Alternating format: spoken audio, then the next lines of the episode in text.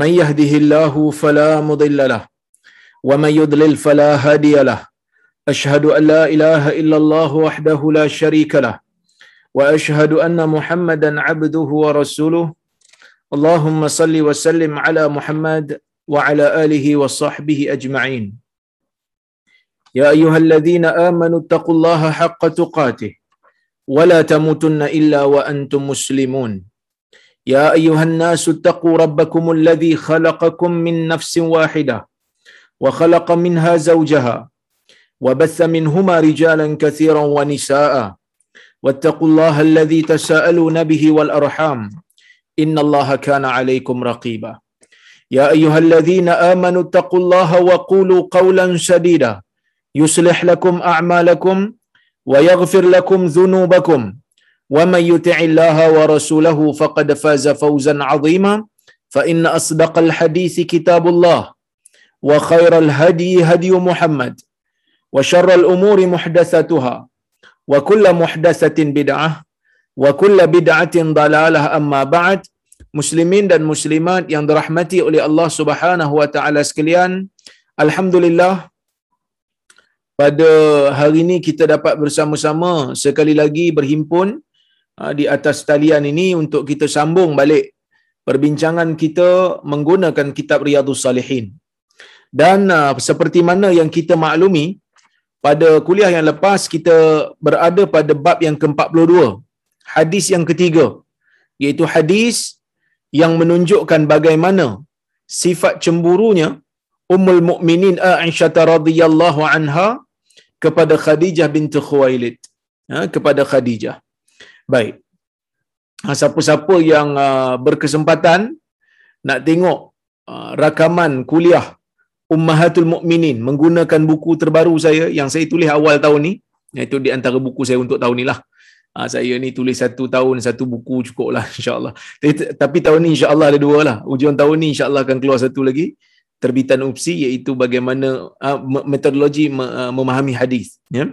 Baik uh, boleh tengok kuliah riyadhus salihin uh, sorry kuliah uh, ummahatul mukminin yang mana dalam kuliah itu kita akan lihat ya bagaimana uh, Aisyah radhiyallahu anha cemburu uh, kepada Khadijah ni.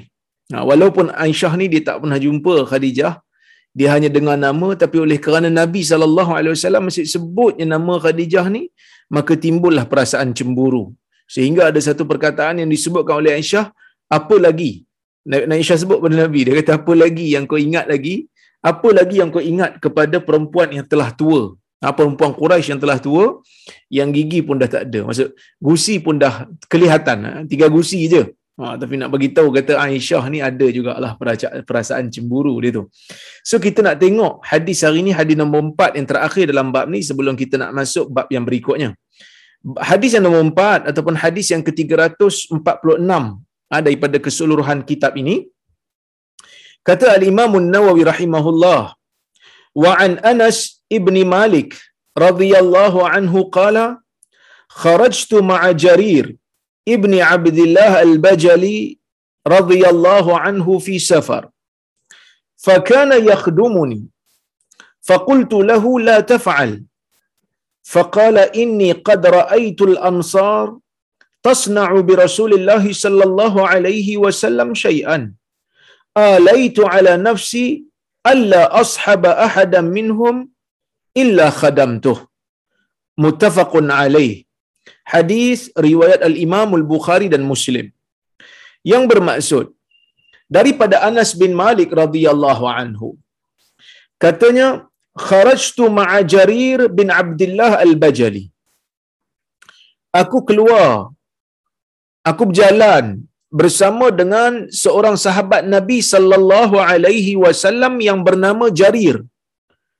Jarir bin Abdullah al-Bajali Jarir ni siapa tuan-tuan? Dia berasal daripada Bani Bajilah. Bani Bajilah ataupun dia ni, secara orang kata apa, kalau kita nak kenal dia secara ringkas, dia merupakan di antara sahabat Nabi sallallahu alaihi wasallam yang paling antaralah eh antara yang paling lewat masuk Islam. Ha, dia lambat masuk Islam sehingga kan para ulama mengatakan dia masuk Islam ni kira tahun ke-10 Hijrah, tahun ke-11 Nabi wafat. Tahun ke-11 tu kira Nabi wafat pada bulan Rabiul Awal. Nabi wafat awal lah kan. Di, di, di awal tahun yang ke-11 tu, Nabi Nabi wafat pada time tu. Ha, jadi, Jarir ni tak lama lah dapat bersama dengan Nabi sallallahu alaihi wasallam. Kalau ikut dalam kitab-kitab sirah, kalau ikut dalam kitab-kitab biografi, ketika mana ulama-ulama menyebutkan tentang biografi Jarir ni, mereka mengatakan Jarir ni dia punya muka tu kacak lah. Hasanul wajah. Ha, muka dia kacak dan dia meninggal dunia sekitar tahun 51 Hijrah. Jarir bin Abdullah Al-Bajali keluar dengan Anas pada satu ketika yang mana dia orang ni musafir sama-sama. Fakana yakhdumuni. Anas ni dia berkhidmat untuk Jarir. Ha, sorry. Jarir berkhidmat untuk Anas terbalik. Ha, Anas dia kata aku keluar dengan Jarir bin Abdullah Al-Bajali. Jarir pula khidmat untuk aku. Maksudnya Jarir ni dia buat kerja-kerja untuk membantu Anas. Dia tak sebutlah Anas tak sebutlah mungkin tolong ambilkan air, tolong bagi makanan, kan? Jadi bila mana Anas tengok perkara ni, Anas kata la tafa'al. Anas kata jangan buat macam ni. jangan buat macam ni sebab apa? Sebab Anas dengan Jarir ni, Jarir ni lebih tua. Jarir ni tua lagi daripada Anas. Patutnya Anas lah yang sediakan. Anas lah pergi buat air ke, ah, pergi ambil air ke, ah, pergi ambil tamar ke, bukakan slipper ke, contoh kan. Tapi Jarir kata, ah, Jarir ni dia dia buat untuk Anas. Bila Anas kata jangan buat, Jarir kata, faqala inni qad ra'aitul ansar tasna'u bi Rasulillah SAW syai'a. Aku melihat orang-orang Ansar ni dia ada buat sesuatu pada Nabi sallallahu alaihi wasallam. Orang Ansar ni ada buat sesuatu untuk Nabi. Untuk apa? Untuk buat satu benda yang memenangkan Islam, membantu Nabi sallallahu alaihi wasallam dalam dakwah. Maka dia kata apa? Alaitu ala nafsi alla ashaba ahada minhum illa khadamtu. Maka aku bersumpah pada diri aku, aku tidak akan bersahabat dengan mana-mana orang daripada kalangan orang Ansar melainkan aku akan berkhidmat untuk dia. Subhanallah. Hebat tuan-tuan. Maksudnya, Jarir bin Abdullah ni walaupun dia lewat masuk Islam, tapi dia tahu, dia lewat pindah ke Madinah, tapi dia tahu mengenang kelebihan dan jasa orang yang lebih awal masuk ke dalam Islam dan lama dah berjuang. Ini benda yang kita juga kena belajar lah. Orang yang banyak jasa, orang yang banyak sumbangan terutamanya dalam agama kita kena hormat walaupun dia tu mungkin lebih muda daripada kita seperti mana yang ditunjukkan oleh Jarir bin Abdullah Al-Bajali kepada Anas bin Malik. Kira Anas ni kecil lagi. Anas waktu Nabi sallallahu alaihi wasallam wafat Anas baru umur berapa je? Nabi sampai dekat Madinah Anas baru umur 10 tahun sekitar. Ha, jadi bila Nabi sallallahu alaihi wasallam wafat dia muda, muda remaja lagi. Kan? Lepas 11 tahun uh, Nabi SAW dekat Mekah, sekitar 20 20 tahun, 19 tahun. Oleh kerana itu tuan-tuan dan puan-puan rahmati Allah sekalian, ini salah satu daripada hadis yang ditunjukkan oleh para sahabat bagaimana mereka menghormati orang yang ada jasa dalam agama.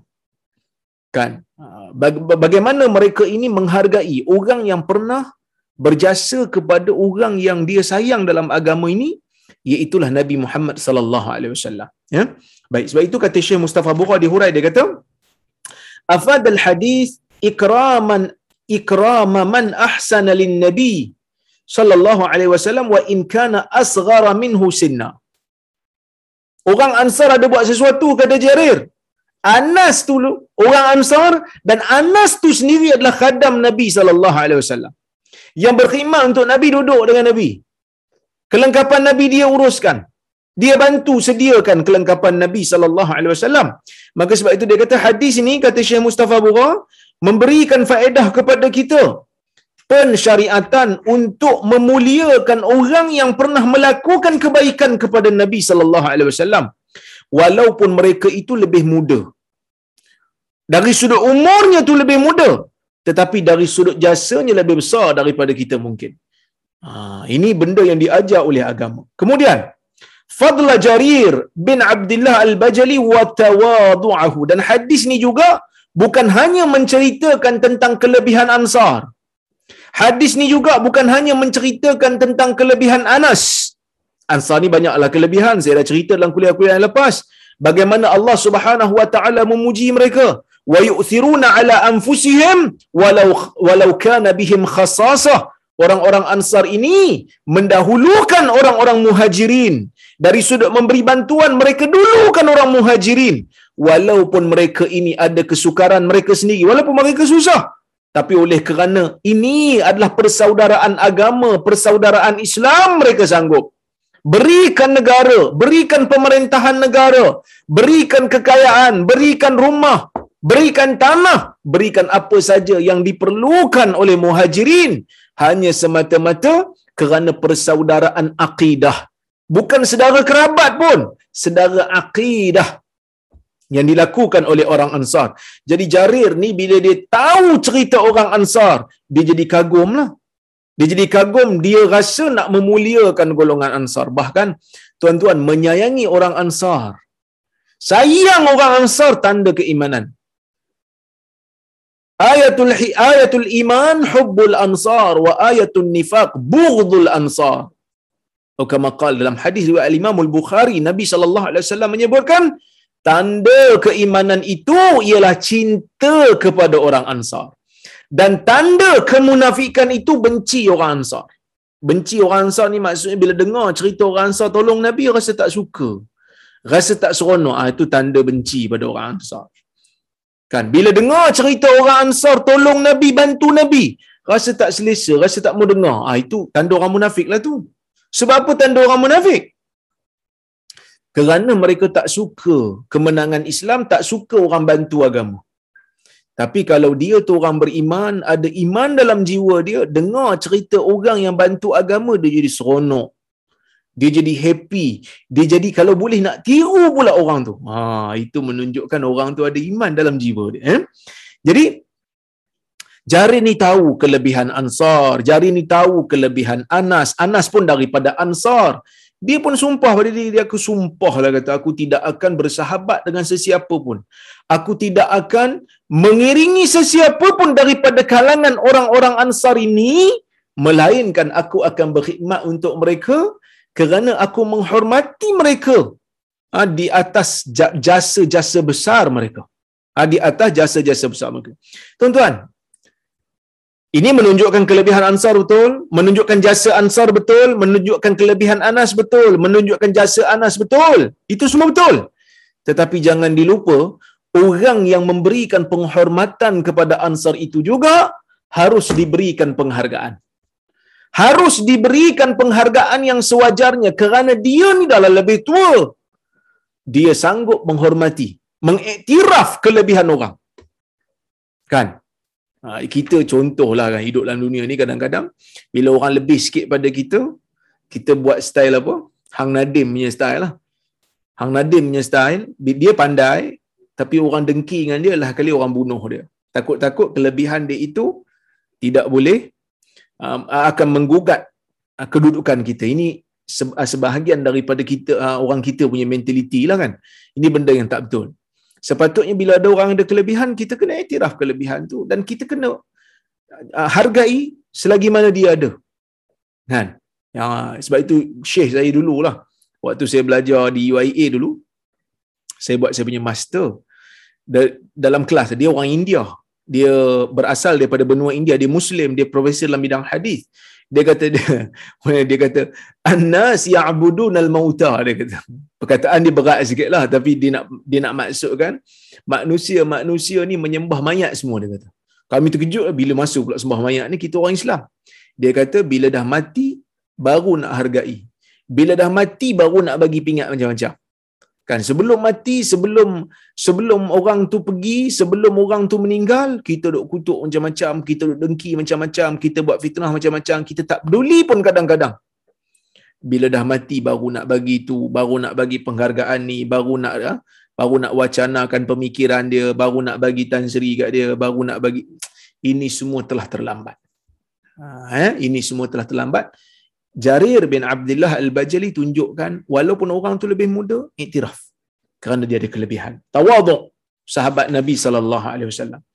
Kemudian wafa'a ashabi Rasulullah SAW li ba'dihim wa khassah min man khadama man khadama minhum Rasulullah SAW.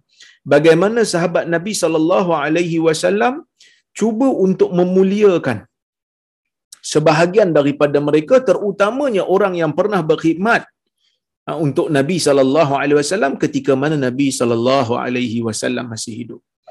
Baik, kita masuk kepada bab yang berikutnya tuan-tuan iaitu bab 43. Babu ikram ahli baiti Rasulullah sallallahu alaihi wasallam wa bayani fadlihim.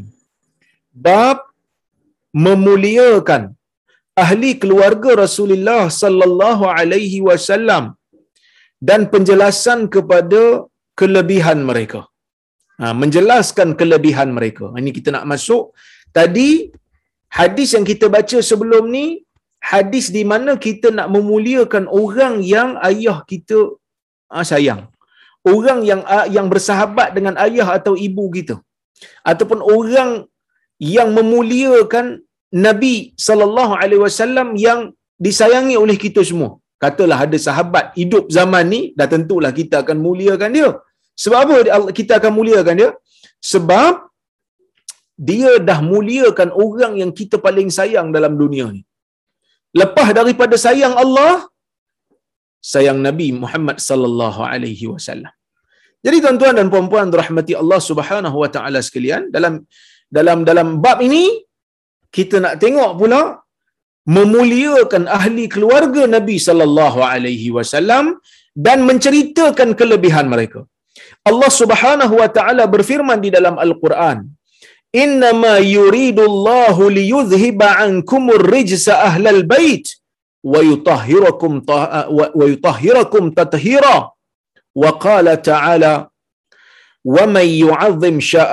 ومن يعظم شعائر الله فإنها من تقوى القلوب Ini dua ayat Quran yang Imam Nawawi masukkan dalam bab ni.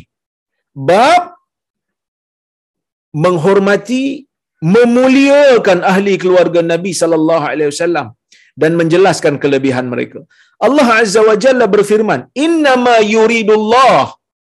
Sesungguhnya Allah mahukan supaya Allah dapat membersihkan kekotoran daripada kamu wahai ahli keluarga Nabi sallallahu alaihi wasallam dan mensucikan kamu dengan dengan sebenar-benarnya.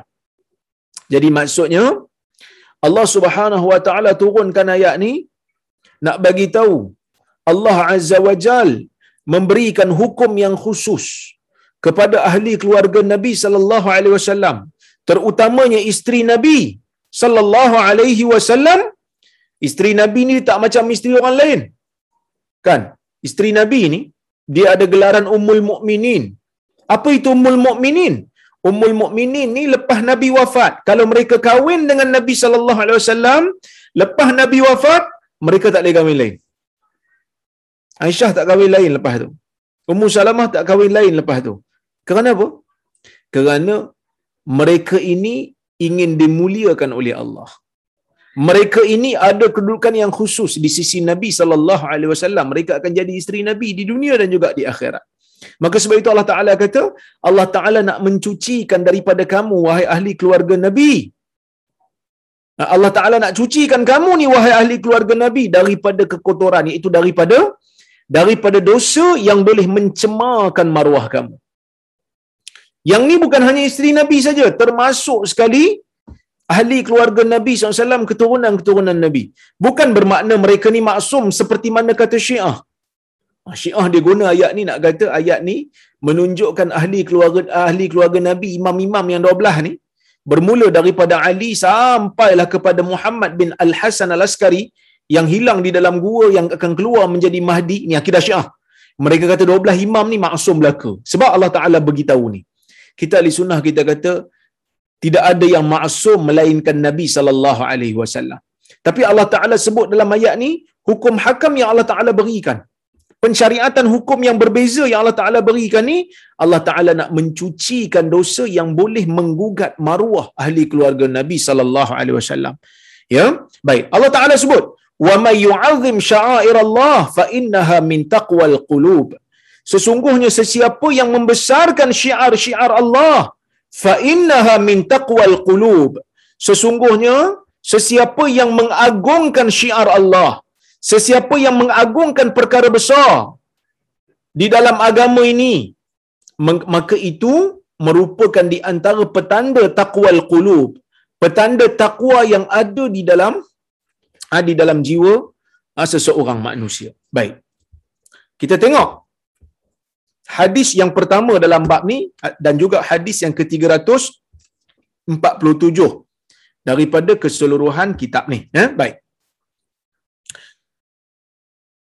Kata Imam Nawawi rahimahullah, wa an Yazid ibn Hayyan qala intalaqtu ana intalaqtu ana wa Husain ibn Sabrah wa Amr ibn Muslim ila Zaid ibn Arqam radhiyallahu anhum falamma jalasna ilayhi qala lahu Husain laqad laqita ya Zaid khairan kathira ra'aita Rasulullah sallallahu alaihi wasallam wa sami'na wa sami'ta hadithah wa ghazawta ma'ah wa sallaita khalfah laqad laqita ya Zaid khairan kathira حدثنا يا زيد ما سمعت من رسول الله صلى الله عليه وسلم؟ قال يا ابن أخي والله لقد كبرت سني وقدم أهدي ونسيت بعض الذي كنت أعي من رسول الله صلى الله عليه وسلم. فلما حدثتكم فاقبلوا وما لا فلا تكلفونه فلا تكلفينيه؟ ثم قال ثم قال ثم قال قام رسول الله صلى الله عليه وسلم يوما فينا خطيبا بماء يدعى خما بين مكة والمدينة. فحمد الله وأثنى عليه ووعظ وذكر. ثم قال أما بعد ألا أيها الناس فإنما أنا بشر. يوشك أن يأتي رسول ربي فأجيب. وأنا تارك فيكم ثقلين. أولهما كتاب الله فيه الهدى والنور فخذوا بكتاب الله واستمسكوا به. فحث على كتاب الله ورغب فيه ثم قال وأهل بيتي أذكركم الله في أهل بيتي. أذكركم, أذكركم الله في أهل بيتي. فقال له حسين ومن أهل بيته يا زيد؟ أليس نساؤه من أهل بيته؟ قال نساؤه من أهل بيته ولكن أهل بيته من حرم الصدقة بعده. قال ومن هم؟ قال هم أهل قم قال هم آل علي وآل عقيل وآل جعفر وآل عباس. قال كل هؤلاء حرم الصدقة. قال نعم رواه مسلم. وفي رواية ألا وإني تارك فيكم ثقلين ahaduhuma kitabullah wa huwa hablullah man ittaba'ahu kana 'ala al-huda wa man tarakahu kana 'ala dalalah. Baik ini hadis riwayat muslim panjang sikit kisah dia panjang eh. Baik. Maksudnya daripada Yazid bin Hayyan dia kata intalaqtu ana wa Husain bin Sabrah. Aku pergi berjumpa aku pergi keluar bersama dengan Husain bin Sabrah dan Amr bin Muslim. Ha, ni siapa Amr bin Muslim? Tiga orang ni tabi'i. Anak murid kepada sahabat Nabi sallallahu alaihi wasallam yang bernama Zaid bin uh, Zaid bin Arqam, sorry, bukan Zaid bin Sabit, Zaid bin Arqam. Zaid bin Sabit pun sahabat Nabi juga. Ha, itu lain, dia pakar dalam uh, faraid. Yang ni Zaid bin Arqam, ya. Dia kata, "Intalaqtu ana wa Husain bin Sabrah wa Amr bin Muslim ila Zaid bin Arqam radhiyallahu anhum." Ha, yang mana mereka pergi berjumpa. Tiga orang ni pergi berjumpa, keluar pergi jumpa Zaid bin Arqam. Falamma jalasna ilaih, bila mana kami duduk uh, pada dia, bila kami duduk kepada dia, kami jumpa dia, qala lahu Husain, Husain kata, laqad laqita ya Zaid khairan kathira. Wahai Zaid, kamu telah bertemu dengan kebaikan yang banyak. Eh Zaid, dia kata, engkau telah bertemu dengan kebaikan yang banyak. Ini salah satu daripada cara orang kata apa? Ah, salah satu daripada cara mereka memberikan penghormatan kepada orang yang ada ilmu. Dia orang tahu Zaid ni sahabat Nabi sallallahu alaihi wasallam. Jadi dia orang pujilah. Dia orang menyebut kelebihan-kelebihan yang ada. Selagi mana tak lebih-lebih, selagi mana tak memudaratkan orang yang dipuji sampai dia orang rasa takjub dan dan takabur tak boleh lah. Tapi sikit kita sebut engkau telah engkau telah berjumpa kebaikan yang banyak dia kata. Apa dia? Dia kata ra'aita Rasulullah sallallahu alaihi wasallam. Kebaikan yang pertama yang ada pada engkau wahai Zaid, engkau jumpa Nabi sallallahu alaihi wasallam. Yang mana tiga orang ni tak jumpa Nabi. Zaid jumpa. Ini kelebihan. Kita pun tak jumpa tuan-tuan. Mungkin kalau jumpa pun dalam mimpi. Itu pun kan semua dapat. Kan mungkin ada orang cerita kat kita dia nampak eh, nampak Nabi SAW dalam mimpi. Kita duk telan Elio je lah. Aku tak sempat nak jumpa. Aku tak tak ada rezeki lagi nak jumpa. Tapi ada orang Allah Ta'ala berikan kurnia berjumpa dengan Nabi SAW dalam mimpi. Itu adalah kurnia yang besar lah. Tapi dengan syarat lah. Orang yang dia nampak tu sifat dia sama macam sifat Nabi lah. Kalau dia nampak tu dia cerita kat kita sifat tak macam sifat Nabi. Yang tu bukan Nabi ya.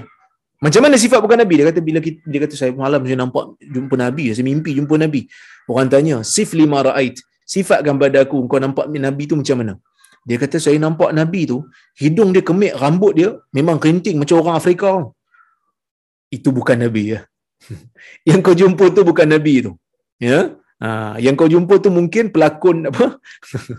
pelakon yang yang yang yang buat lawak tu mungkin kan dia mengaku dia nabi mungkin mungkin syaitan menyerupai orang lain dan mengaku itu adalah nabi jadi macam mana kita nak tahu yang tu nabi kena baca kitab Syama'il Al-Muhammadiyah Asy-Syama'il Al-Muhammadiyah kitab yang disusun ah, hadis-hadisnya oleh Al-Imam Tirmizi menceritakan tentang sifat-sifat Nabi SAW, kejadian badan Nabi dan juga akhlak Nabi SAW. Ah, baru sama. Ha, baru kita bagi sama macam tu, barulah betul. Baik. Tuan-tuan dan puan-puan rahmati Allah Subhanahu wa taala. Dia kata engkau bertemu Nabi sallallahu alaihi wasallam wa sami'ta hadithah. Engkau berjumpa uh, engkau berjumpa dengan Nabi wasallam. Engkau nampak Nabi dalam hidup engkau. Wa sami'ta hadithah. Ya. Engkau bertemu dengan Nabi dan kau uh, kita kata apa mendengar kalam Nabi, mendengar hadis Nabi. Bukan hanya ya, bukan hanya hadis Nabi saja. Wa ghazauta ma'ah. Engkau berperang dengan dia pula. Wa sallaita khalfah dan kau salat di belakang Nabi. Oh, ini kelebihan yang banyak yang Allah Taala bagi pada Zaid. Jumpa Nabi, nampak Nabi, dengar hadis Nabi, perang dengan Nabi, salat belakang Nabi. Laqad laqita ya Zaid khairan kathira. Wahai Zaid, benar-benar engkau telah bertemu kebaikan yang banyak engkau telah berjumpa kebaikan yang banyak. Hadisna ya Zaid, ma sami'ta min Rasulullah sallallahu alaihi wasallam. Wahai Zaid, ceritalah kepada kami apa yang engkau dengar daripada Nabi sallallahu alaihi wasallam. Ceritakanlah kepada kami apa yang Nabi pernah sebut kat engkau dulu yang kau dengar. Tak sabar nak dengar ni. Cerita, cerita. Kan, cerita. Baik. Maka Zaid kata apa? Zaid kata, Ya benar akhi, wahai anak saudaraku, wallahi demi Allah laqad kabirat sinni. Ha, sesungguhnya nya apa ni sesungguhnya ha, sinni umur aku telah pun tua dia kata. Wa qaduma ahdi masa aku pun dah panjang ni. Maksudnya masa aku jumpa nabi tu pun dah lama dah dia kata. Wa nasitu ba'd alladhi kuntu a'i min rasulillah SAW aku pun dah hampir lupa sebahagian daripada apa yang pernah aku hafal daripada Nabi sallallahu alaihi wasallam. Fama haddastukum faqbalu. Apa yang aku bacakan kepada kamu maka terimalah. Wa ma la fala tukallifunihi. Mana yang aku tak baca pada kamu janganlah kau bebankan aku untuk aku baca dia kata. Aku dah tua dah aku dah tak ingat dia kata. Summa qal.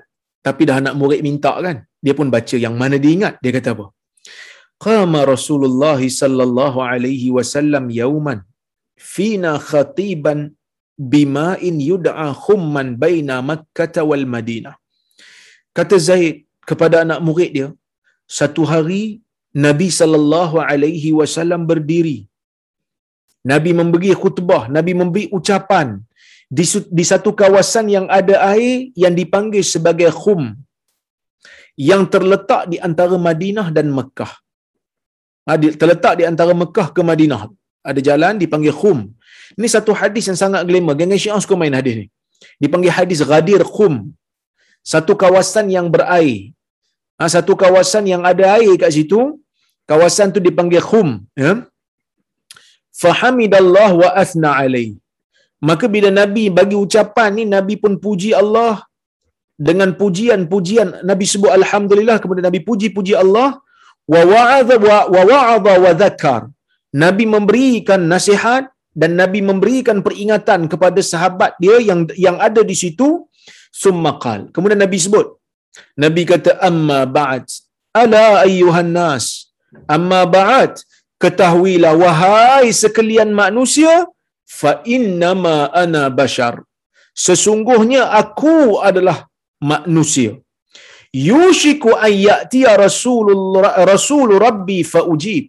Hampir-hampir nak datang pada aku ini utusan Tuhanku dan aku akan menjawab panggilan dia. Siapa dia? Nabi kata hampir-hampir satu masa nanti akan datang uh, utusan Tuhan aku akan datang pada aku dan aku akan jawab seruan dia. Iaitulah malaikat maut. Iaitulah malaikat maut. Yang mana malaikat maut ni tuan-tuan walaupun hari ini kita dok panggil nama dia Israel ha, tapi dalam hadis tak sebut nama dia Israel Ibn Kathir kata uh, dalam Quran dan sunnah yang sahih hanya digelar sebagai malaikat malaikat maut Ha, yang panggil Israel ni dalam riwayat-riwayat yang tidak sahih. Ha, riwayat-riwayat yang tidak sahih. Baik. Kemudian wa ana tarikun fikum thaqalain. Nah, kata uh, Nabi sallallahu alaihi wasallam aku tinggalkan kepada kamu ya dua benda yang penting. Thaqal ni maksud benda yang berat. Asal daripada perkataan thaqil, berat. Ya. Jadi Nabi sallallahu alaihi wasallam setelah dia pesan kepada uh, para sahabat berikan peringatan pada sahabat Nabi pun bagi tahu. Nabi kata aku ni manusia yang akan mati.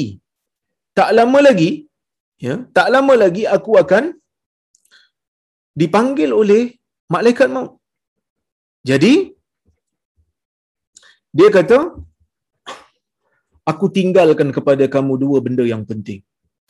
Awaluhuma kitabullah. Yang pertama kitab Allah. Fihil huda wan nur. Yang mana dalam kitab Allah itu ada huda ada hidayah dan ada cahaya fakhudhu bi kitabillah wastamsiku bihi. Kamu ambillah kitab Allah dan kamu pegang erat kitab Allah. Jangan lepas. Kitab Allah ini adalah kitab hidayah dan kitab cahaya. Kamu nak jadi orang mukmin yang berjaya tidak ada jalan lain. Tak ada jalan lain untuk menjadi berjaya tidak ada jalan lain untuk mendapat redha Allah melainkan pegang dengan al-Quran. Ya memegang dengan uh, pegang dengan erat al-Quran ini insya-Allah kamu akan jadi manusia yang yang berjaya. Baik. Fahassa ala kitabillah. Maka Nabi SAW menggalakkan untuk orang Islam pegang dengan kitab Allah ya. Waraghaba fi dan Nabi SAW galakkan orang ni untuk baca Quran pegang Quran baca Quran ambil manfaat daripada ah, daripada Quran baik kemudian Nabi SAW pesan Nabi kata summa qal wa ahlu baiti dan aku tinggalkan kepada kamu ahli keluargaku aku tinggalkan kepada kamu ahli keluargaku. Yang ni yang Syiah kata ni, ah ini bukti Nabi sallallahu alaihi wasallam suruh pegang ha, dengan dengan dia punya keluarga. Sebab tu kita kena jadikan ya. Sebab tu kita kena jadikan uh, keluarga Nabi sallallahu alaihi wasallam sebagai pemimpin kita. Sebab Nabi kata aku tinggal dua benda, Quran dan keluarga aku. Jadi kita kena peganglah keluarga Nabi. Kita kata ahli sunnah tak faham macam tu. Kalau kita tengok dalam hadis Nabi sallallahu alaihi wasallam, ya. Kalau kita tengok dalam hadis Nabi sallallahu alaihi wasallam, jelas Nabi suruh pegang dengan Quran dulu. Nabi sallallahu alaihi wasallam suruh pegang dengan Quran dulu. Nabi kata, aku tinggalkan kepada kamu kitab Allah, pegang dengan kitab Allah kerana dalamnya ada cahaya, dalamnya ada hidayah. Kemudian aku tinggalkan kepada kamu ahli keluargaku. Nabi tak suruh pegang. Tang keluarga Nabi ni Nabi tak suruh pegang. Riwayat yang suruh pegang dengan ahli keluarga ni riwayat yang tidak sahih lafaznya. Ya, riwayat yang yang tidak sahih. Yang mana yang sahih? Yang ni yang sahih. Apa dia? Riwayat yang sahih menyebutkan wa ahlu baiti uzakkirukumullah fi ahli baiti. Aku mengingatkan kamu kepada Allah tentang ahli keluargaku. Aku mengingatkan kamu kepada Allah pada ahli keluargaku. Apa maksud dia? Yang dimaksudkan dalam riwayat ini adalah Nabi sallallahu alaihi wasallam mengingatkan kita tentang menjaga hak keluarga Nabi sallallahu alaihi wasallam. Menjaga hak keluarga Nabi sallallahu alaihi wasallam. Yang tu yang Nabi suruh. Ah, yang Nabi sallallahu alaihi wasallam bagi tahu kat kita ni bukan nak suruh pegang keluarga Nabi tu seolah-olah pegang kata-kata mereka macam kata-kata Nabi. Tak mampu, tak mungkin pun.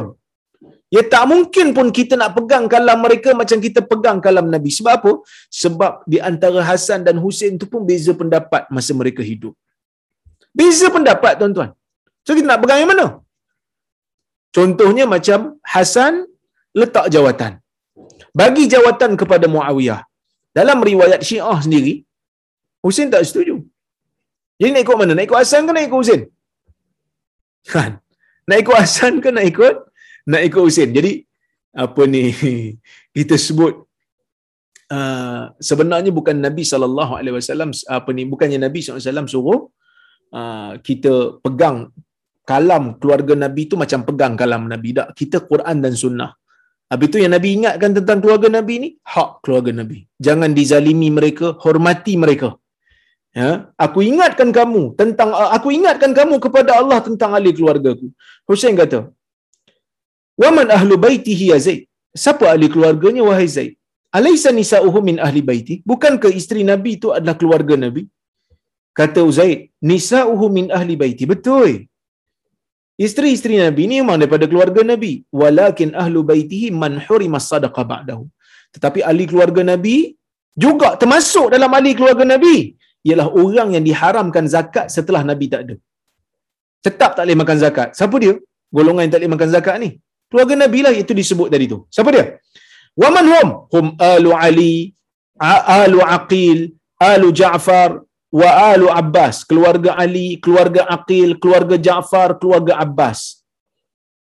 Ya, kullu haula hurima sadaqah qala na'am. Adakah semua ini diharamkan bagi mereka? Ha, sedekah? Ha, dia kata ya.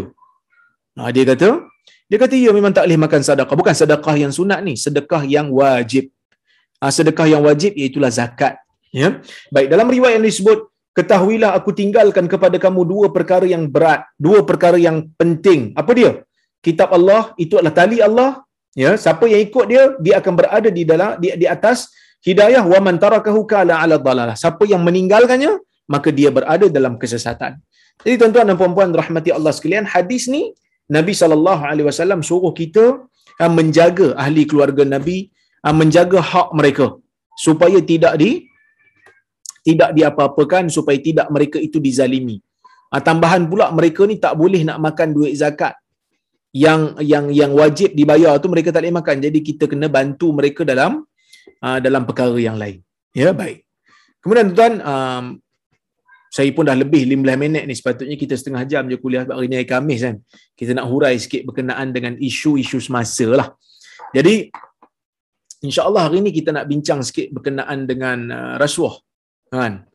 Ha, ada apa ni penganjur minta saya bincang sikit tentang isu rasuah.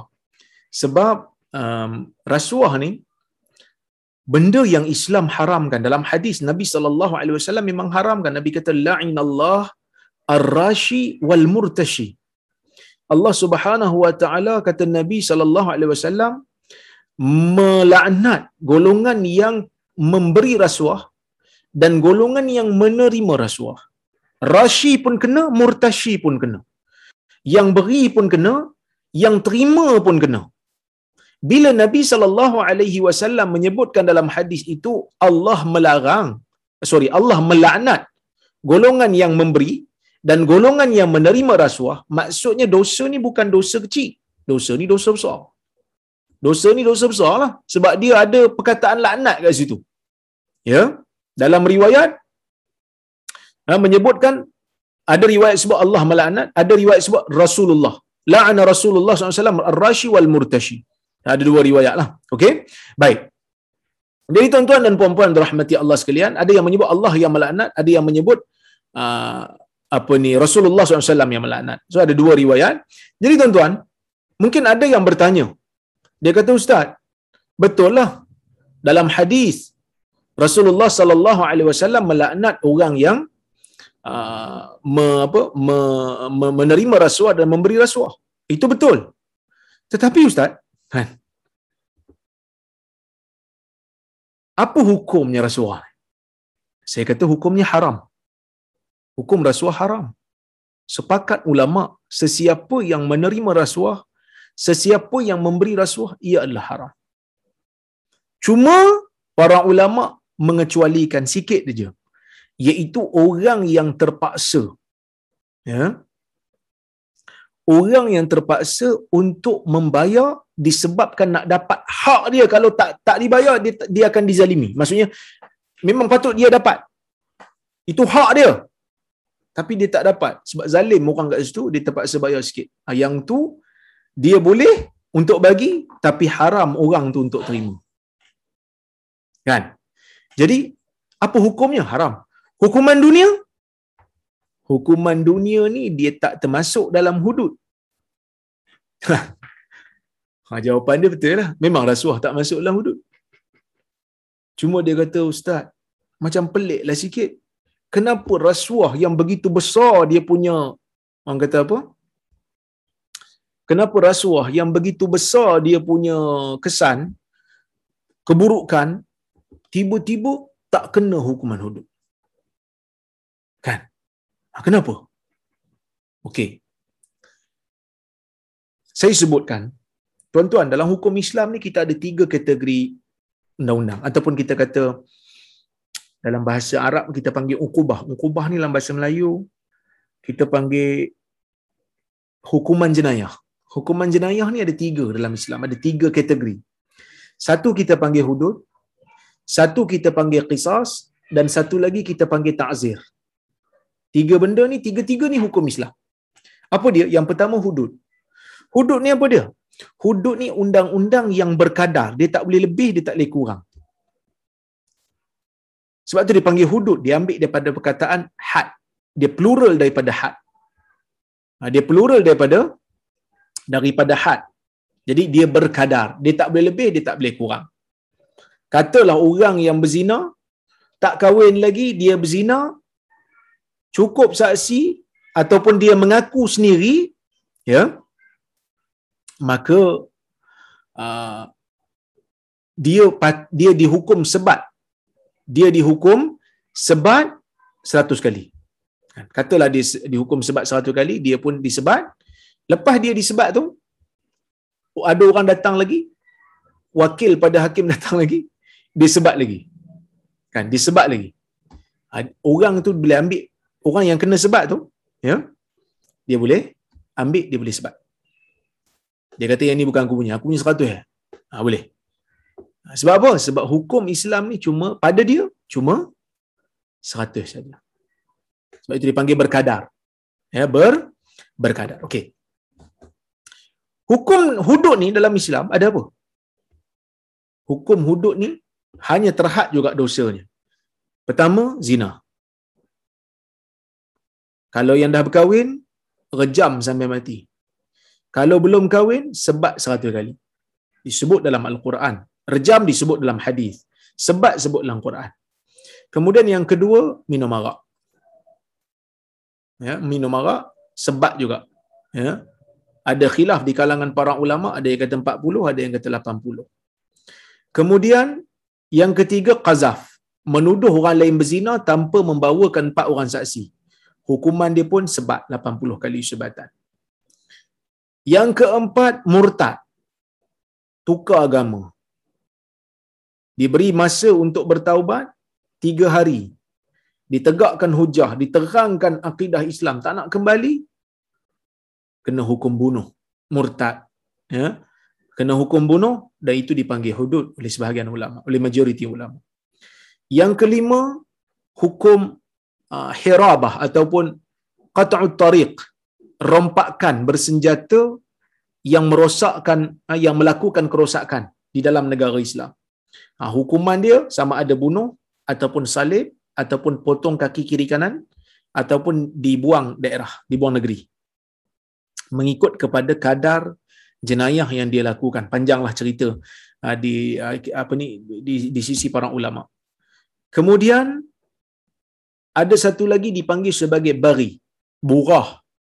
Golongan yang melakukan penderhakaan terhadap pemerintah orang Islam. Hukuman dia peranglah, kena perang dengan mereka, pemerintah kena perang dengan mereka sehingga mereka kembali kepada agama. Dan seterusnya adalah sariqah, mencuri. Iaitu mengambil harta orang di tempat selayaknya disimpan harta, sembunyi-sembunyi, cukup nisab, potong tangan. Disebut di dalam Al-Quran. Jadi tuan-tuan inilah hukuman hudud yang disebutkan oleh para ulama. Selain daripada tu kesalahan-kesalahan yang lain tak kena hudud ke ustaz? Tak kena. Kenapa tak kena hudud? Adakah bermakna dosa tu tak besar? Tak. Hudud dia bukan kira dosa besar tak besar. Banyak lagi dosa besar yang lain dia tak ada hukuman hudud. Habis tu kalau tak ada hukuman hudud ustaz, kira bolehlah buat. Tak boleh, dia dosa besar. Tak bermakna kalau seseorang itu terlepas hukum hudud, tak bermakna dia tak terlibat dengan dosa besar. Saya bagi contoh. Satu orang hamba Allah dia ni contoh eh dia ni ditangkap ditangkap buat apa ditangkap melakukan persetubuhan haram dengan pasangannya. Tapi bila tengok saksi tak cukup empat orang. Bila tak cukup empat orang boleh tak kena hukuman hudud nak tuduh dia berzina? Tak boleh. Kerana Allah Azza wa Jal meletakkan syarat. Zina ni nak sabit kalau bukan dengan perakuan diri dia sendiri. Sebab tu di zaman Nabi kebanyakannya memperakukan. Dia mengaku diri dia berzina. Sebab tu Nabi rejam zaman Nabi susah nak jumpa orang yang empat orang saksi nampak melainkan empat orang ni mesti akan pergi buat kerja amar makruf dulu dan empat orang nampak kan takkan dia nak biar je orang berzina dia mesti tegur eh buat apa tu contohnya kan eh benda haram ni mesti orang tu lari malu kan tapi Islam punyalah susah nak jadikan hukuman hudud ni sabit sebab dia melibatkan maruah orang. Seolah-olah macam Islam nak kata nak sabitkan hukuman dengan pembuktian ni susah. Jadi kena empat orang saksi. Tapi tak cukup saksi. Bila tak cukup, bolehkah kita kata dia berzina? Tak boleh. Bila tak boleh tak boleh nak sabit dia berzina, adakah makna dia terlepas? Dia tak terlepas. Dia tak terlepas. Dia boleh kena hukum takzir. Dia boleh kena hukum takzir. Takzir nanti pulang pada hakim lah nak bagi hukum apa kat dia. Tapi kita tak boleh charge lah dia atas dosa zina. Kita charge bersedudukan tanpa mahram. Ha, itu bila kita selalu dengar tu kan. Berkhaluatlah persetubuhan apa ni kita panggil bukan persetubuhan apa berkhaluat lepas tu berkes, uh, bersekedudukan tanpa mahram ha, itu istilah-istilah yang digunakan untuk menghukum dia atas kesalahan takzim riba umpamanya saya dah sebut dah sebelum ni riba ni dosa besar dosa anak Adam yang masuk dalam tekak yang paling besar antaranya adalah riba. Kerana dia uh, riba menyebabkan kita berperang dengan Allah dan Rasul. Tapi ada hukum khas ke untuk orang yang terlibat dengan riba? Hukum hudud tak ada. Tapi boleh tak kena takzir kat dia? Boleh kalau pemerintah nak ambil hukuman takzir kat dia boleh. Dan takzir ni dia boleh jadi seringan-ringan hukum, dia boleh jadi sebesar-besar hukum boleh jadi seringan-ringan sehingga sebesar-besar. Kan? Contohnya macam kerajaan kata, siapa yang edar dadah, gantung sampai mati. Ha, tu takzir lah tu. Tu takzir lah tu. Gerun tak? Gerun. Hudud ni menggerunkan. Ya, hudud menggerunkan. Takzir? Takzir pun menggerunkan. Takzir ni dia, orang kata apa? Boleh berubah-ubah pada zaman demi zaman. Contohlah kata kita tengok zaman ni banyak politician-politician Muslim ni pakat rasuah berlaku. Kita ketatkan hukuman. Siapa rasuah, masuk penjara 30 tahun, 40 tahun nak bagi dia orang rasa umpamanya kan. Denda lagi dua kali ganda apa yang dia ambil contohnya. Supaya tak nak dia melakukan rasuah. Kita boleh buat. Kita boleh buat undang-undang. Bila bersebut takzir ni maksudnya kita boleh buat undang-undang. Kita boleh create undang-undang yang sesuai dengan zaman tu supaya orang tak terlibat dengan benda tu. Jadi maksudnya takzir ni sebenarnya lebih menakutkan daripada hudud. Sebab hudud ni dia dah dispesifikkan, terhad. Ta'zir ni dia boleh pergi satu level ke satu level. Ha, jadi itulah lebih kurang. Kenapa orang kata ha, rasuah ni tak ada hukuman yang khas untuk dia? Supaya pemerintah boleh buat undang-undang yang sesuai dengan zaman dia. Kerana rasuah ni satu benda yang ya kalau terlibat dia tak main seorang-seorang dia bukan lone ranger dia ramai kan ha, dia ramai dia memerlukan kesungguhan jadi bila nak perlu kesungguhan dia punya undang-undang tu kena menakutkan tapi ustaz kalau semua rasuah ustaz semua orang-orang yang kita harap semua rasuah berlaku contohnya kan ha, kita kena buat reform lah kita kena gerak lah. Sebab di antara soalan yang susah kita nak jawab soalan yang susah kita nak jawab zaman ni iaitu orang tanya saya ustaz di antara ha, di antara uh, hukum uh, sorry apa hukum dalam sesuatu keadaan nak kena pilih di antara muslim yang jahat muslim yang korup dengan kafir yang adil. Kafir yang baik. Agak-agak tuan-tuan boleh jawab? Saya pun pening nak jawab. Dulu saya jawab macam ni. Kenapa kita hanya hadkan di antara Muslim yang jahat, yang korup dengan kafir yang baik? Kan? Muslim korup, tapi kafir baik. Kita nak pilih mana satu? Kita kata kita jangan sempitkan kita punya pilihan hanya pada dua. Kita kena buat pilihan yang ketiga, iaitu Muslim yang baik. Walaupun tak sebaik yang kafir tu, ah, walaupun tak seadil yang kafir tu, tapi dia baik, dia tak korup. Kan? kerana dalam dalam dalam keadaan mesti ada muslim yang baik. Tapi ustaz kalau tak ada sangat ustaz, tak ada sangat. Kita kena tahu di antara muslim yang jahat, muslim yang korup dengan kafir. Allah Azza wa Jal menyatakan syirik dosa paling jahat. Dosa paling besar. So dalam keadaan tu bila kita tak ada peluang, kita wajib menasihati muslim yang korup tu supaya tak buat korup dan wajib orang yang mampu untuk ubah benda ni kena bertanding masuk bertanding lawan dia supaya dia kena beri pilihan kepada orang Islam memilih muslim yang adil pilih yang muslim yang korup tu dulu lepas tu kita kena buat step supaya orang yang adil untuk masuk juga bertanding supaya dapat mengalahkan yang korup-korup ni ha, kerana memalukan lah Kan sepatutnya orang Islam lah yang paling takut dengan dosa sekali. Tapi tak. Tengok-tengok orang Islam pula yang paling banyak korapnya. Ha, itu yang menyedihkan kita. Ha, yang itu yang menyedihkan kita. Tapi itulah lebih kurang yang saya boleh jawab. Adakah bermakna ya? Adakah bermakna bila dia tak ada di dalam hukum hudud maksudnya dia lebih ringan dosanya? Jawapannya tidak. Ha, jawapannya jawapannya tidak. Kerana apa? Kerana hukuman ta'zir boleh jadi paling berat dan boleh jadi paling ringan. Dan orang yang terkena hukuman ta'zir ni, dia sepatutnya lebih takut. Kerana dia tak tahu hukum apa nak dibagi pada dia. Kan? Zaman dululah bila undang-undang tu tak ditulis. Zaman sekarang semua undang-undang tu dah ditulis tapi dia tak tahu yang mana satu. Sebab apa dia tak tahu yang mana satu? Sebab boleh jadi yang ni, boleh jadi yang tu sebab dia katakan di penjara ataupun didenda ataupun kedua-dua ataupun kedua-duanya sekali. Ha, ataupun ke kedua-duanya sekali. Jadi, tuan-tuan dan puan-puan rahmati Allah sekalian, itulah lebih kurang cerita pasal rasuah yang sepatutnya orang Islam kena takut. Yang sepatutnya orang Islam kena takut, orang Islam kena jauh daripada rasuah. Kenapa tuan-tuan? Para ulama dia bahas tentang isu rasuah ni, sesiapa yang menerima rasuah, dia sebenarnya telah melakukan beberapa kesalahan. Yang pertama dia tu sendiri telah melakukan khianat dalam tugas dia. Dalam dalam tugas dia. Itu yang pertama. Yang kedua, ya, yang kedua, dia telah makan harta orang secara batil. La ta'kulu amwalakum bainakum bil batil. Allah Ta'ala sebut dalam Quran secara jelas. Janganlah ada di antara kamu yang makan harta sesama kamu secara batil. Dan yang ketiga, dia telah menyebabkan hak orang yang berhak itu tidak diberikan. Diberikan kepada orang lain pula. So itu sekurang-kurangnya tiga kesalahan dia dah buat. Kan tiga kesalahan dengan ambil aja duit, hukum dengan yang tak sepatutnya, berikan orang yang tak sepatutnya dia dah buat kesalahan bertingkat-tingkat, berganda-ganda. Dan kesalahan ni ataupun dosa ni dia bukan hanya dalam dunia aja. Dia pergi sampai ke akhirat. Dia pergi sampai ke akhirat.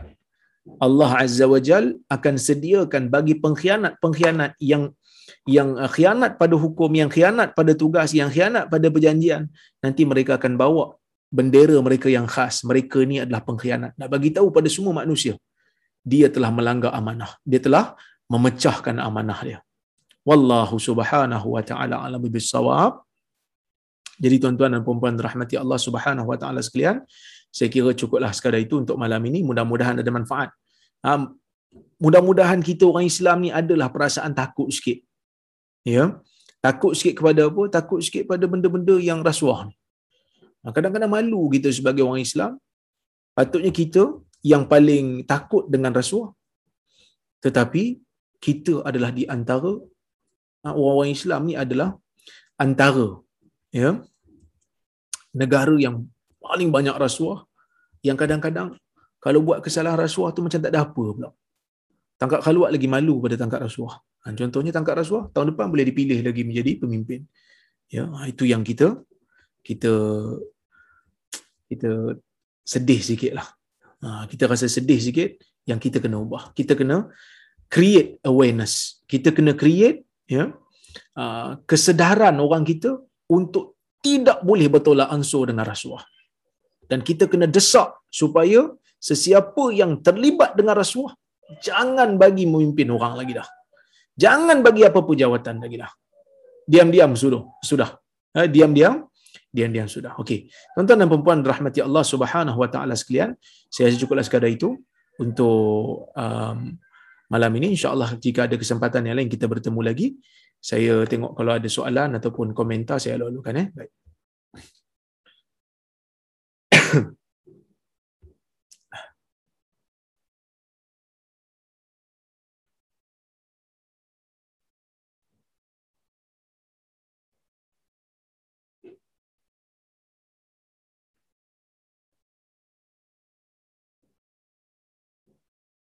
Banyak soalan?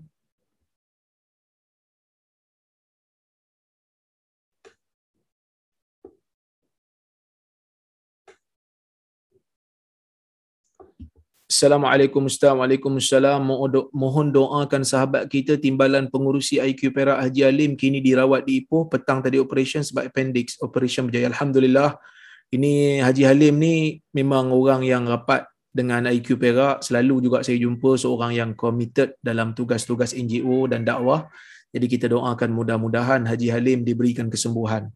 As'alullahal azim rabbal arsyil azim ayyashfiyahu kita berdoa kepada Allah Subhanahu wa taala Tuhan yang menguasai arasy supaya menyembuhkan sahabat kita yang bernama Haji Halim insya-Allah baik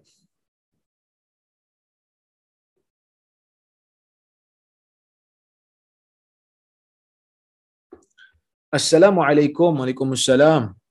Saya nak penjelasan sama ada ada dalil dalam hadis yang menetapkan bahawa hukum bergerak tiga kali dalam solat akan membatalkan solat. Jazakallah khair. Baik, secara orang kata apa? Secara jelasnya tidak ada yang eh, tidak ada yang spesifik hadis menyebutkan tiga kali bergerak anggota besar batal tak ada ya tak ada tidak ada hadis yang jelas cuma para ulama ni mereka bukan hanya melihat kepada hadis yang jelas tetapi mereka juga melihat kepada mafhum apa yang difahami daripada hadis. Sebagai contoh, Nabi sallallahu alaihi wasallam apabila salat, Nabi ada tegur seorang sahabat yang berzikir dalam salat. Dia bersin, lepas tu ada sahabat bersin, lepas tu dia ah, sahabat tersebut alhamdulillah, lepas tu dia yang dengar ni dia kata yarhamukallah, semua orang tengok dia. Lepas daripada salat Nabi sebut kat dia. Nabi kata, "Inna hadhihi salah la yasluh syai'un min kalamin nas."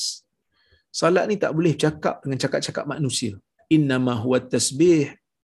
Ah, inna ma huwa takbir wa tasbih wa qiraatul Quran. Sesungguhnya solat ni dia takbir, solat ni dia tasbih dan solat ni adalah bacaan Quran. Dia bacaan Quran. Jadi Nabi kata tak boleh. Jadi bila tak boleh, cakap-cakap manusia pun tak boleh. Takkan bergerak banyak. Boleh. Kan? Jadi kita kena bezakan di antara salat dengan orang yang salat dengan orang yang bukan salat. Dah kalau salat sambil lompat bintang tu bukan salat, tu lompat bintang tu senaman. Jadi sebab itu mazhab Syafi'i diletakkan tiga tu nak bagi senang kat kita. Satu dawabit ataupun satu kita kita panggil apa standard, satu benchmark yang kita boleh guna tiga kali bergerak anggota besar then batal. Berturut-turutlah.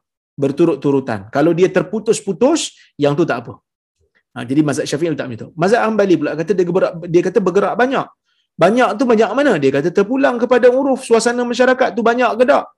Syekh Utsaimin siap kata lagi dia kata nak tahu perbuatan itu membatalkan solat ke tidak kita tengok orang yang tengok dia kalau orang tengok dia dia ni solat ke tak ni jalan ha menunjukkan tu batal lah, uh, apa ni gerakan itu membatalkan solat jika tidak maka tak membatalkan. Okey? Oleh kerana tu tuan-tuan dan puan-puan rahmati Allah sekalian kalau kita tengok dalam uh, orang Arab kan dalam masjid-masjid Nabawi ke masjid Mekah kadang dia orang bergerak banyak lebih daripada tiga kali kita pun terkejut. Ha, sebab dia orang ikut pendapat mazhab Hambali. Kerana menurut mereka yang tu tak banyak lagi. Jadi kalau tanya saya, isu ni isu ijtihad, tak salah kita nak berpegang dengan mazhab Syafi'i lebih selamat, lebih teratur, lebih mudah. Lebih mudah untuk kita berpegang. Tapi dia nak pegang mazhab Hambali, dia kata terpulang pada uruf. Pun okey, kerana isu ni adalah isu ijtihad. Isu ijtihad. Tapi mazhab Syafi'i lebih selamat lah. Ha, untuk orang awam, mazhab Syafi'i lebih selamat. Dalam bab ni. Wallahu Baik. Assalamualaikum Ustaz Waalaikumsalam. Ada lagi ke orang keturunan Ansar? Ada lagi. Ada lagi orang keturunan Ansar, orang-orang di Arab Saudi, di Madinah masih lagi uh, tahu di mana uh, siapakah keturunan keluarga manakah yang berketurunan Ansar. Masih ada.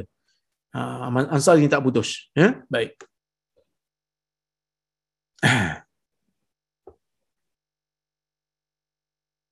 Salam doktor, Waalaikumsalam.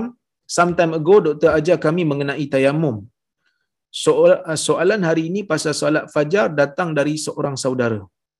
Bagi seorang yang uzur, setelah masuk waktu, dia boleh ambil tayamum. Lepas tu boleh ke dia buat solat sunat qabliyah dan setelah itu solat sunat fardu fajar? Saudara ni tanya kerana ada satu ustaz dekat dekat dia bahawa saudara ni kena buat solat fardu fajar dulu pasal itu wajib. Itu wajib. Lepas tu baru boleh qada salat sunat qabliyah. Ini sangat pelik bagi saya diminta doktor jelas.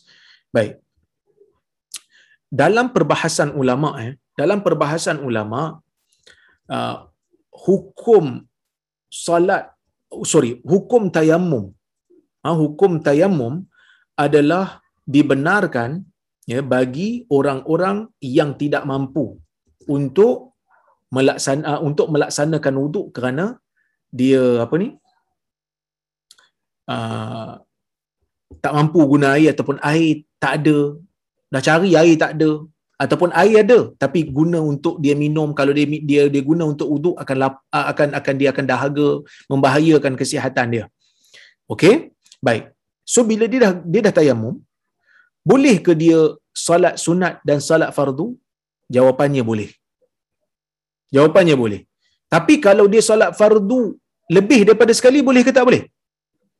Ha, kalau dia solat uh, fardu lebih daripada satu fardu ya untuk satu waktu, satu tayamum. Ha, yang ni menurut sebahagian ulama tak boleh.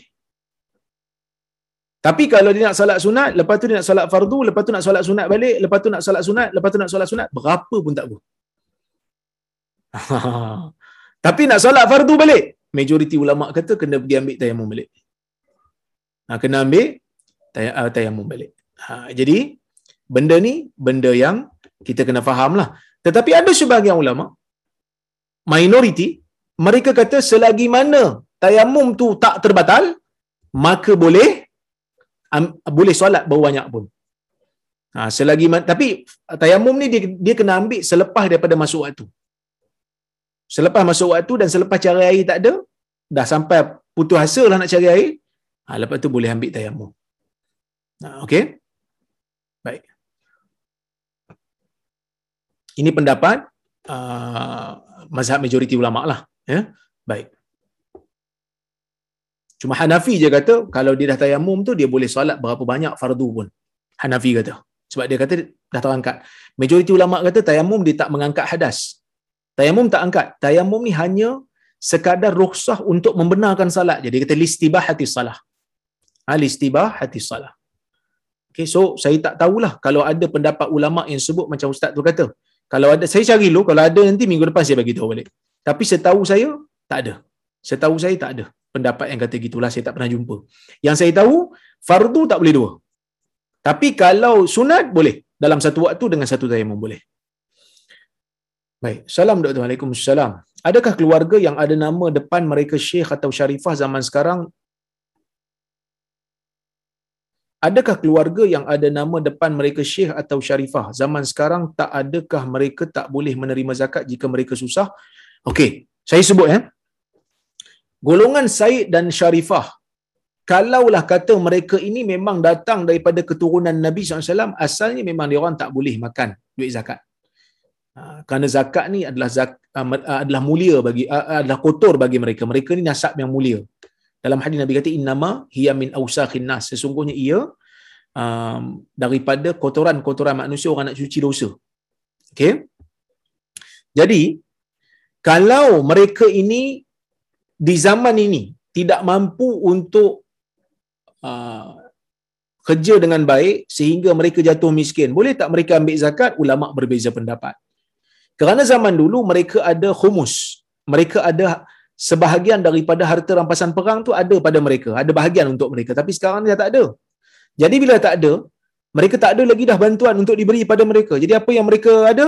Yang mereka ada cuma zakat je lah. Maka sebab itu sebahagian daripada ulama mazhab Maliki dan juga mazhab Hanafi, mereka membenarkan untuk uh, keturunan Nabi SAW mengambil duit zakat apabila ada keadaan darurat. Kalau tak ada keadaan darurat, tak payah ambil lah. Ha? Baik. Assalamualaikum Ustaz. Waalaikumsalam. Siapa yang dimaksudkan dengan keturunan Aqil, Ja'far dan Abbas? Ini adalah uh, Aqil dan Ja'far adalah anak kepada Abu Talib. Uh, mereka ni adik-beradik dengan Ali bin Abi Talib. Abbas ini anak kepada uh, Abdul Muttalib. Bapa saudara Nabi SAW. Ini semua keturunan Nabi lah. Uh, keluarga Nabi, Bani Hashim. Baik. Salam again Dr. Waalaikumsalam. Another question. Bila masa kita boleh angkat jari masa baca tahiyat mengikut sunnah? Okey, dalam isu ni ada pelbagai pandangan. Ada yang kata angkat waktu la ilaha asyhadu alla waktu la tu angkat. Ada yang kata waktu illa illallah illallah uh, itu mazhab Syafi'i kecuali uh, masa angkat tu masih illa. Maliki kata angkat daripada awal sampai habis sampai goyang-goyang.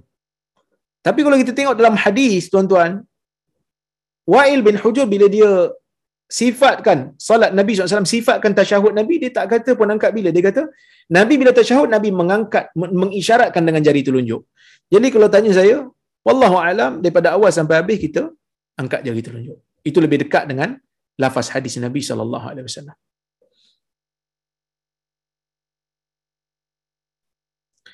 Assalamualaikum Dr. Waalaikumsalam. Lazim kita tahu, selagi kita tak melakukan dosa, walaupun ada niat, tidak akan ditulis dosa.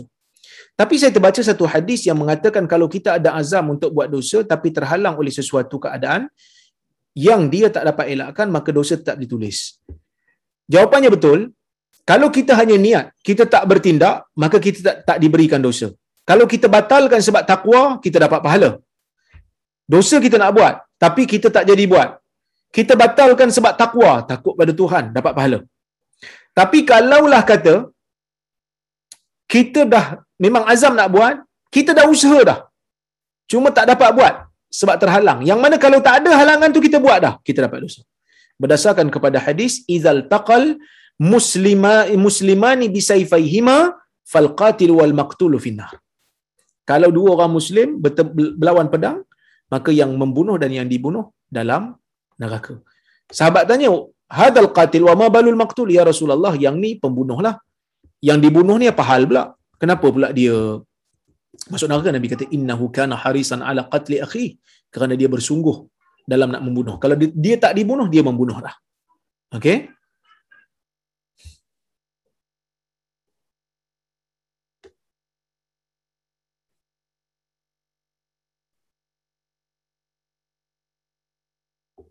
Salam doktor. Waalaikumsalam. Apabila kita menegur seseorang atas dasar tanggungjawab dan menunaikan hak kawan tapi kita dimusuhi, adakah kita berdosa? Nahi mungkar, adakah selepas itu cukup mendoakan sahaja jazakallah khair wa antum fazakumullah khair? Jawapannya tak berdosa lah. Kita mungkin dapat pahala. Ha, sebab kita telah menunaikan tanggungjawab kita melaksanakan tugas amar ma'ruf dan nahi mungkar iaitu yang menjadi fardu kifayah. Selagi mana kita tegur dengan cara yang betul, kita tegur dengan cara yang berhikmah, kita tegur dengan cara yang ikhlas, kita akan dapat pahala. Wallahu a'lam.